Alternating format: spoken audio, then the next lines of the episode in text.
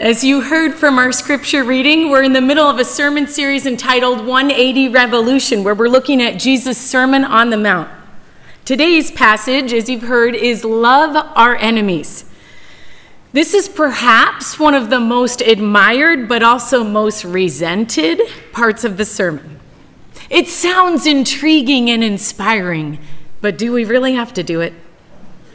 I want to start today by introducing you to one of my heroes. She had a birthday this week, Grandma Roll. Grandma Roll would have been 107 this past Thursday.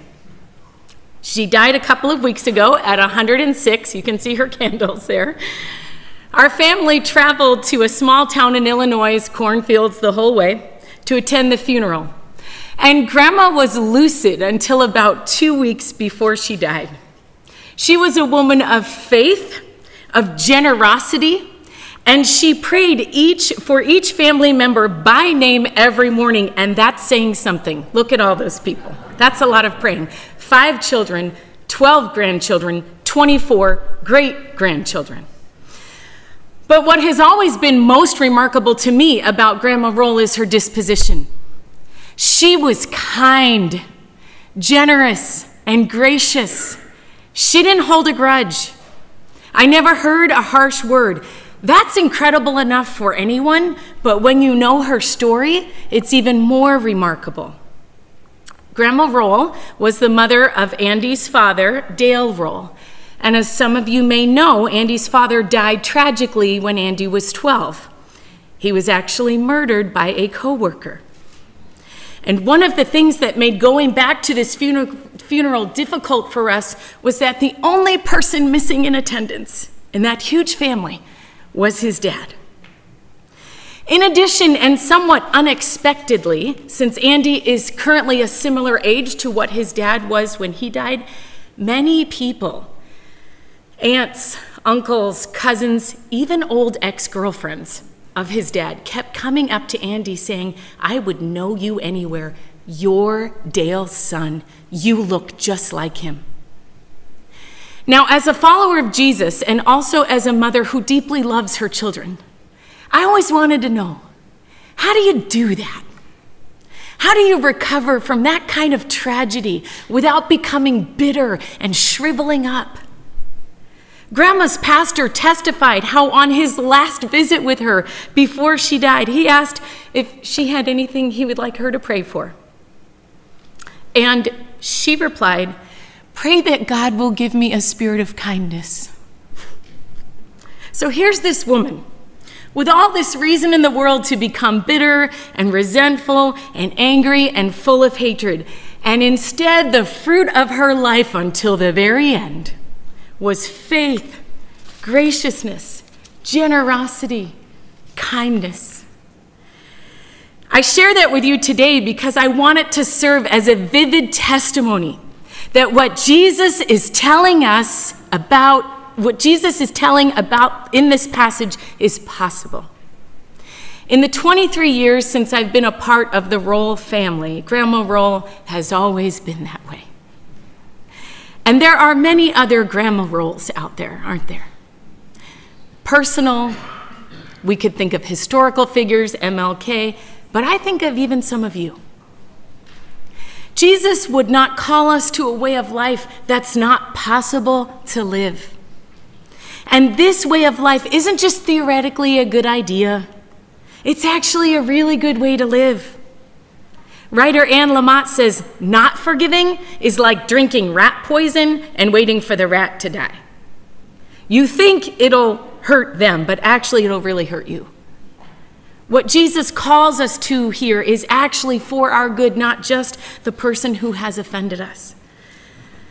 Now, most of us haven't experienced what Grandma Roll did, but we still have people who have wounded ourselves or our loved ones so deeply that our lives were never the same. Maybe it's an ex spouse. Maybe it's a parent or a family member who cheated the family out of finances. Maybe it's a coworker or a former employer. Jesus' radical call to enemy love here is not something we can do ourselves. It will take the work of the Holy Spirit, whose very fruit or result, we're told in Galatians 5:22, is love. Believe me, I'm with you. I don't like that Jesus calls us to this. It's not my natural inclination. It will take a miracle for this to happen. Thankfully, our God is very good at miracles, so our prospects look good. With that in mind, we're going to look at this passage now by asking three questions what, why, and how. First, what is Jesus asking us to do? What exactly does he mean and not mean by asking us to love our enemy? Second, why? Why are we to live this way? What is the motivation or the reason? And third, how? How are we to do this? So, first, what does Jesus mean by loving our enemies? We've got to start here because a lot of people simply write Jesus off because they misunderstand what he's asking. Verses 43 and 44 speak to this question specifically with Jesus saying what he doesn't mean in verse 43 and then saying what he does mean in verse 44. So, verse 43 you've heard it said, Love your neighbor and hate your enemy. If you're thinking, that seems weird that the Bible would say to hate your enemy. You'd be right. It doesn't actually ever say that in the Old Testament. Jesus is quoting from Leviticus 19:18 here, love your neighbor as yourself, and he's summarizing the Jewish interpretation of that teaching that encouraged the Jewish people to so love God that they hated the godless. If you really love God with a burning love, so the logic went, you would really hate anyone opposed to God. Psalm 139, 21 to 22. Do I not hate those who hate you, Lord, and abhor those who are in rebellion against you? I have nothing but hatred for them. I count them my enemies. The Jewish people wanted to so sincerely honor and worship God, they thought that required that they reject and hate their enemies. If we're not careful, this kind of fierce loyalty and devotion can become a problem. Jesus knows this and is naming that here. Human tendency is such that sometimes the more we love our neighbor, the more we hate our neighbor's enemies. We want to stand in solidarity with our friend, so out of devotion to them, we oppose anyone against them. Historian Mark Noll describes it like this the more unconditionally, boundlessly, unreservedly, uncritically we love our neighbor, our family, our class, our nation, the easier it is to justify hating and killing our enemies. Just think of the Crusades in the, middle, in the medieval period as an example. But it can also happen on a much more mundane level or issue. I remember interacting years ago with uh, some people long ago in Vancouver who were vegan. And I respect the decision to be vegan, whether it's made ethically or out of stewardship for, for creation.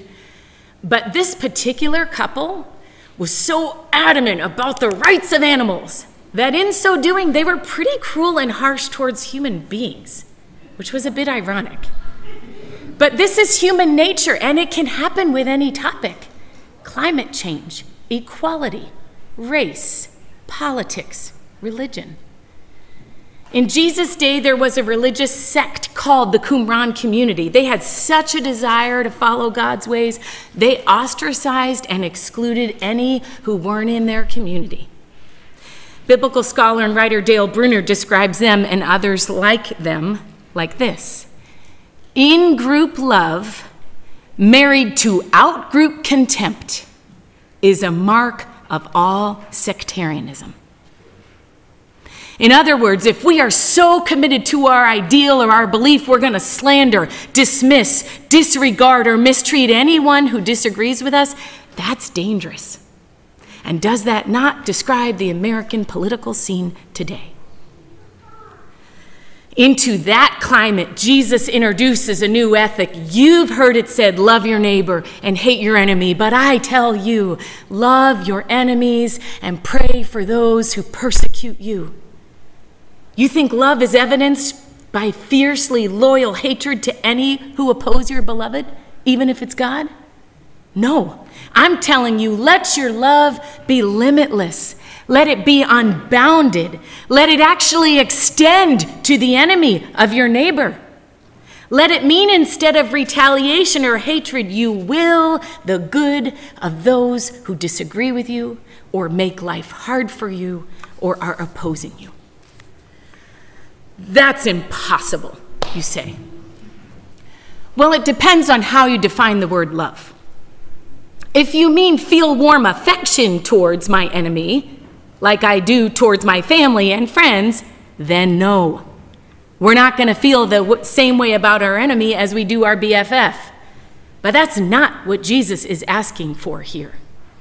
You're probably aware the Greek language has four different words for love, each describing a different kind. Familial love, like a parent for a child, friendship love, romantic love, and agape love, the kind Jesus uses here, which means, as one commentator defined, invincible goodwill.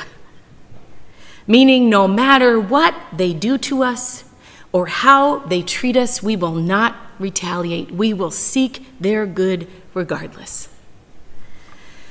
So, loving our enemy doesn't mean we must feel affection for them. Also, doesn't mean we maintain the terms of the relationship necessarily. If it's unsafe or unhealthy, Jesus continually assumes honoring and caring for ourselves even as we love others. And loving our enemies certainly doesn't mean we don't hold them to account, hold them to account for their actions. It is not loving our enemies when we shrug our shoulders and say, everybody makes mistakes. Jesus was not soft on sin. Even Matthew 18, where Jesus drops his uh, infamous, I tell you, forgive 70 times 7, is preceded by Jesus giving clear guidelines about how to hold people to account for bad behavior and how to work it out in the life of the church. We've addressed some of this in our earlier series of conflict several months ago. So, against all those misconceptions, Jesus says in verse 44 Love your enemies and pray for those who persecute you. We're going to come back to that idea of prayer a little later on because it's so crucial. But for now, I want us to see that Jesus' admonition here is to will the good of those who have hurt us or mistreated us, slandered us, betrayed us in some other way, have hurt us or someone we love. Rather than getting even or retaliating and treating them the way they treated us, Jesus asks us to wish their good, not their harm. Whose face comes to mind when I say love your enemy? Maybe it's an individual. Maybe it's a group of people. Maybe you, like many in our contemporary culture, have fallen into the habit of ostracizing, writing off a group of people who hold a different belief than you about race, about politics, about the pandemic, about current topics. I am not telling you what to think about any of those topics right now. But I am telling you that Jesus says how you are to treat those people and disagree with them. It is not to laugh at them, ridicule, or insult, or secretly rejoice when something bad happens to them. We're to want what's best for them. We're to ask God to be at work in their lives, even if, perhaps especially if, they have hurt us or someone we love. I don't know about you, but I find that pretty convicting. If you and I live in a way in response to people who disagree with us like that, that'll turn some heads. So that's the what. Loving our enemies means willing the good of the one who has hurt you. And you'll see if you're following in your sermon notes now why. Why does this matter? Verse 45 gives us the first reason or motivation as to why that you may be children of your Father in heaven. To be clear, Jesus is not saying you become his children by loving enemies, but rather you become known as his children by loving enemies. God is like this. So when we behave like this, when we do this, we look like our Father. And people will gape at us astonishingly and say, You're God's son. You're Jesus' daughter. You look just like him. And why? Verse 45 goes on to say, He causes His sun to rise on the evil and the good. He sends rain on the righteous and the unrighteous. Scholar Dale Bruner says, surprisingly, in what science calls nature and the church calls creation, Jesus sees God's love of enemies. In other words, Jesus isn't asking us to do something he isn't doing himself. You can imagine in an agrarian society in the first century, pre irrigation technology, how crucial sun and rain were for basic provision, let alone human flourishing. And Jesus' point here is do you see how indiscriminate God is in his love? At least now, until Jesus returns, God gives generously to both good and bad, just and unjust. Theologians call this common grace, not saving grace, that requires a response from us, but common grace. Common grace is just that it is common to all. It's the providing and sustaining hand of God in sun and rain to all people, regardless of how they respond to Him. In this way, God's love is indiscriminate. Let's have a little fun with this illustration of Jesus, shall we? Imagine you're in a house in Minneapolis. It's summertime, there's a drought, so there's watering restrictions. Both you and your neighbor have gardens and have also planted fresh grass seed. Now you wake up one morning and discover your backyard is nice and wet, and you think, oh, it must have rained last night. Great. The next thing you know, your neighbor is looking across the yard at you, shaking his head in disbelief. My backyard's not yet. What happened? How come it rained over there and not on my lot? And you think, well, maybe if you didn't park your car in front of my house or leave your dog barking late at night, God would bless you with some rain too, dear neighbor. I'm just kidding. For the record, thankfully, I do not have neighbors like that. The thought of this is ludicrous, right?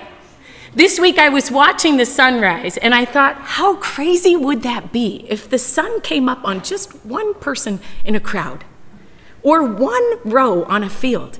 It just doesn't work that way. Sun and rain fall indiscriminately on all fields and yards in that geographic space. And that's Jesus' point here. Apparently, if God has enemies, he treats them pretty well. They get the same sun and rain as his closest friends. So Eugene P- Peterson paraphrases this passage God gives his best, the sun to warm and the rain to nourish, to everyone, regardless, the good and the bad, the nice and the nasty. So live generously and graciously towards others the way God lives towards you. Can you imagine how liberating that might be? To just know you're going to treat everyone kindly, regardless of how they treated you. Sun up, sun down. Rain on field A, rain on field B, irrespective of whose field it is. No more waiting and watching to observe how someone behaved towards you and then calibrating your response to them based on their behavior. That would be a transformation. Maybe this week, whenever you feel the warmth of the sun on your body or put your raincoat on, you will reflect on Jesus' illustration here and be mindful of the all encompassing, gracious, indiscriminate love of God. And may it empower you to love others in the same way. So we love this way because this is who God is. But we also love this way because this is who we are, or who we are to be.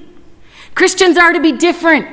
We're to be distinct. That's what this entire sermon is about. Verses 46 and 47 say it plainly. If you love those who love you, what reward will you get? Aren't even the tax collectors doing that? And if you greet only your own people, what are you doing more than others? Don't even the pagans do that? Remember, tax collectors were at the bottom of the social scale. They were Jewish people working for the Romans. They often cheated, overcharged their own people. They were traitors. Pagans were Gentiles, godless people. Jesus' point is every human being, even the tax collectors and pagans, are capable of some love for their children, for their best friends, for their pets. That's baseline. You're to be so much more. You're to love exceedingly beyond that standard. I was reminded of this a couple of weeks ago when I was complaining to a good friend about something I was experiencing that was hard. I whined, Everyone else just does this. To which she quipped, Yeah, but you're not like everyone else. And I was silenced because she's right. And in this case, I don't want to be like everyone else. So Jesus gives us a serious reality check here. An employee doesn't get a bonus just for doing the job they were hired for, they have to go above and beyond.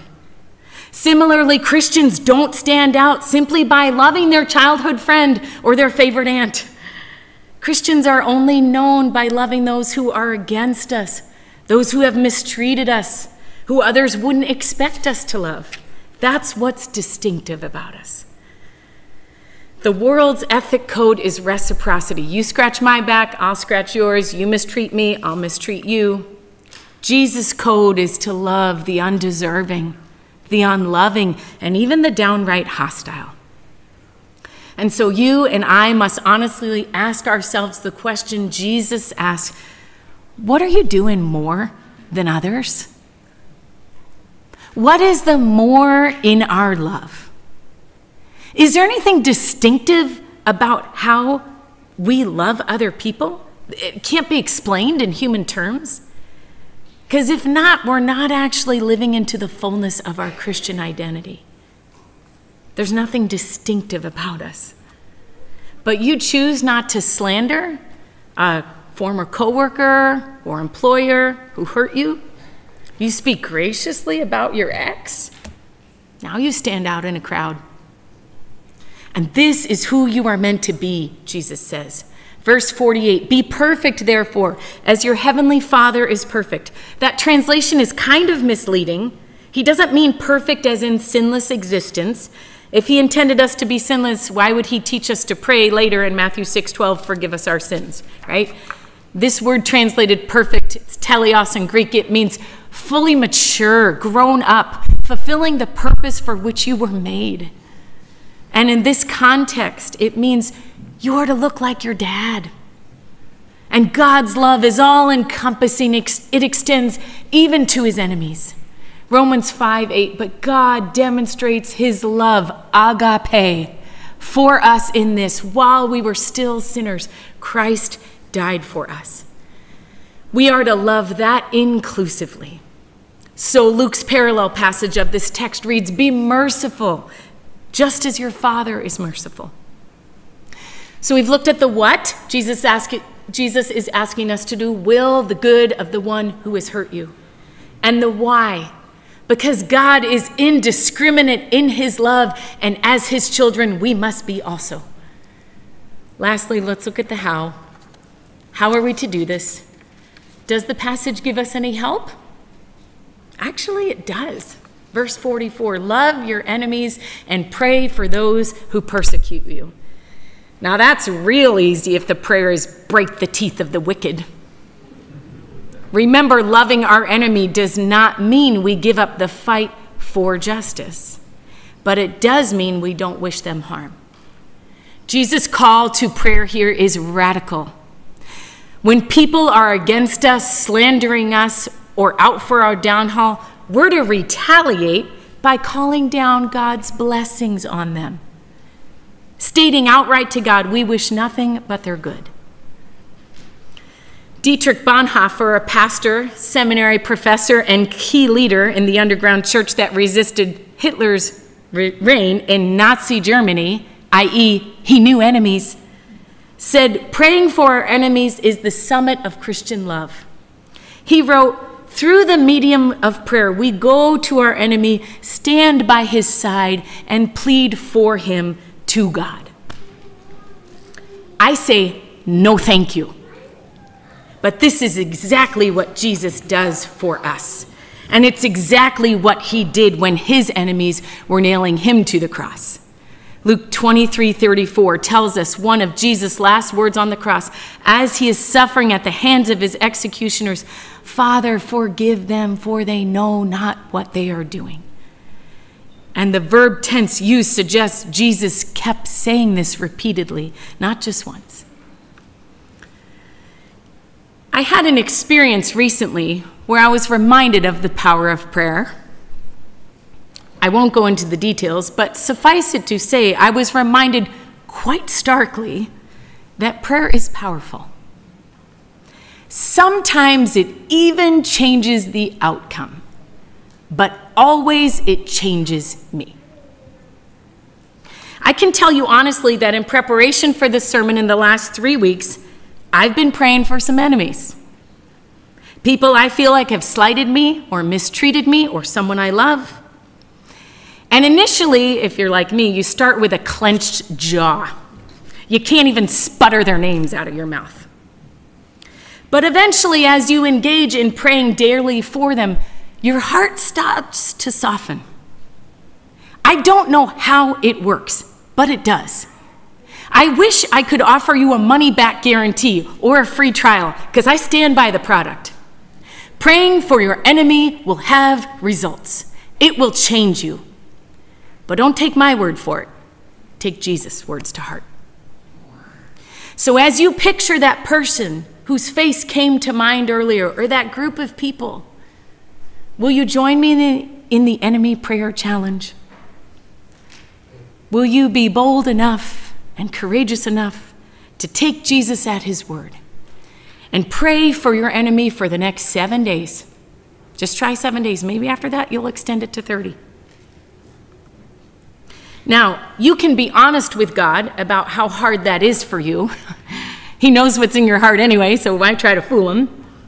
If you need language for how to pray, you can follow Jesus' model prayer. He gives us in the next couple of weeks in uh, the Lord's Prayer, where he teaches his disciples, Lord, uh, it's all about your name, your kingdom, your will.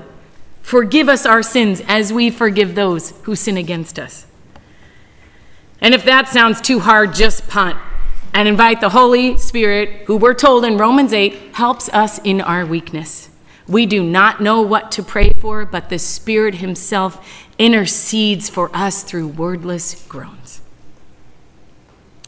City Church, Jesus' message today isn't hard to understand, it's just hard to do. It goes against every natural inclination in us. It will take the work of the Holy Spirit, but He's really good at His job. And this is who our God is. And we are called to look just like him. Not simply to return good for good, but to return good for evil. Never are we more like God than when we choose to love our enemies. So let us follow Jesus' example, pray for our enemies, entrusting ourselves to Him who judges justly. For this is precisely how God in Christ has loved us. Let's pray.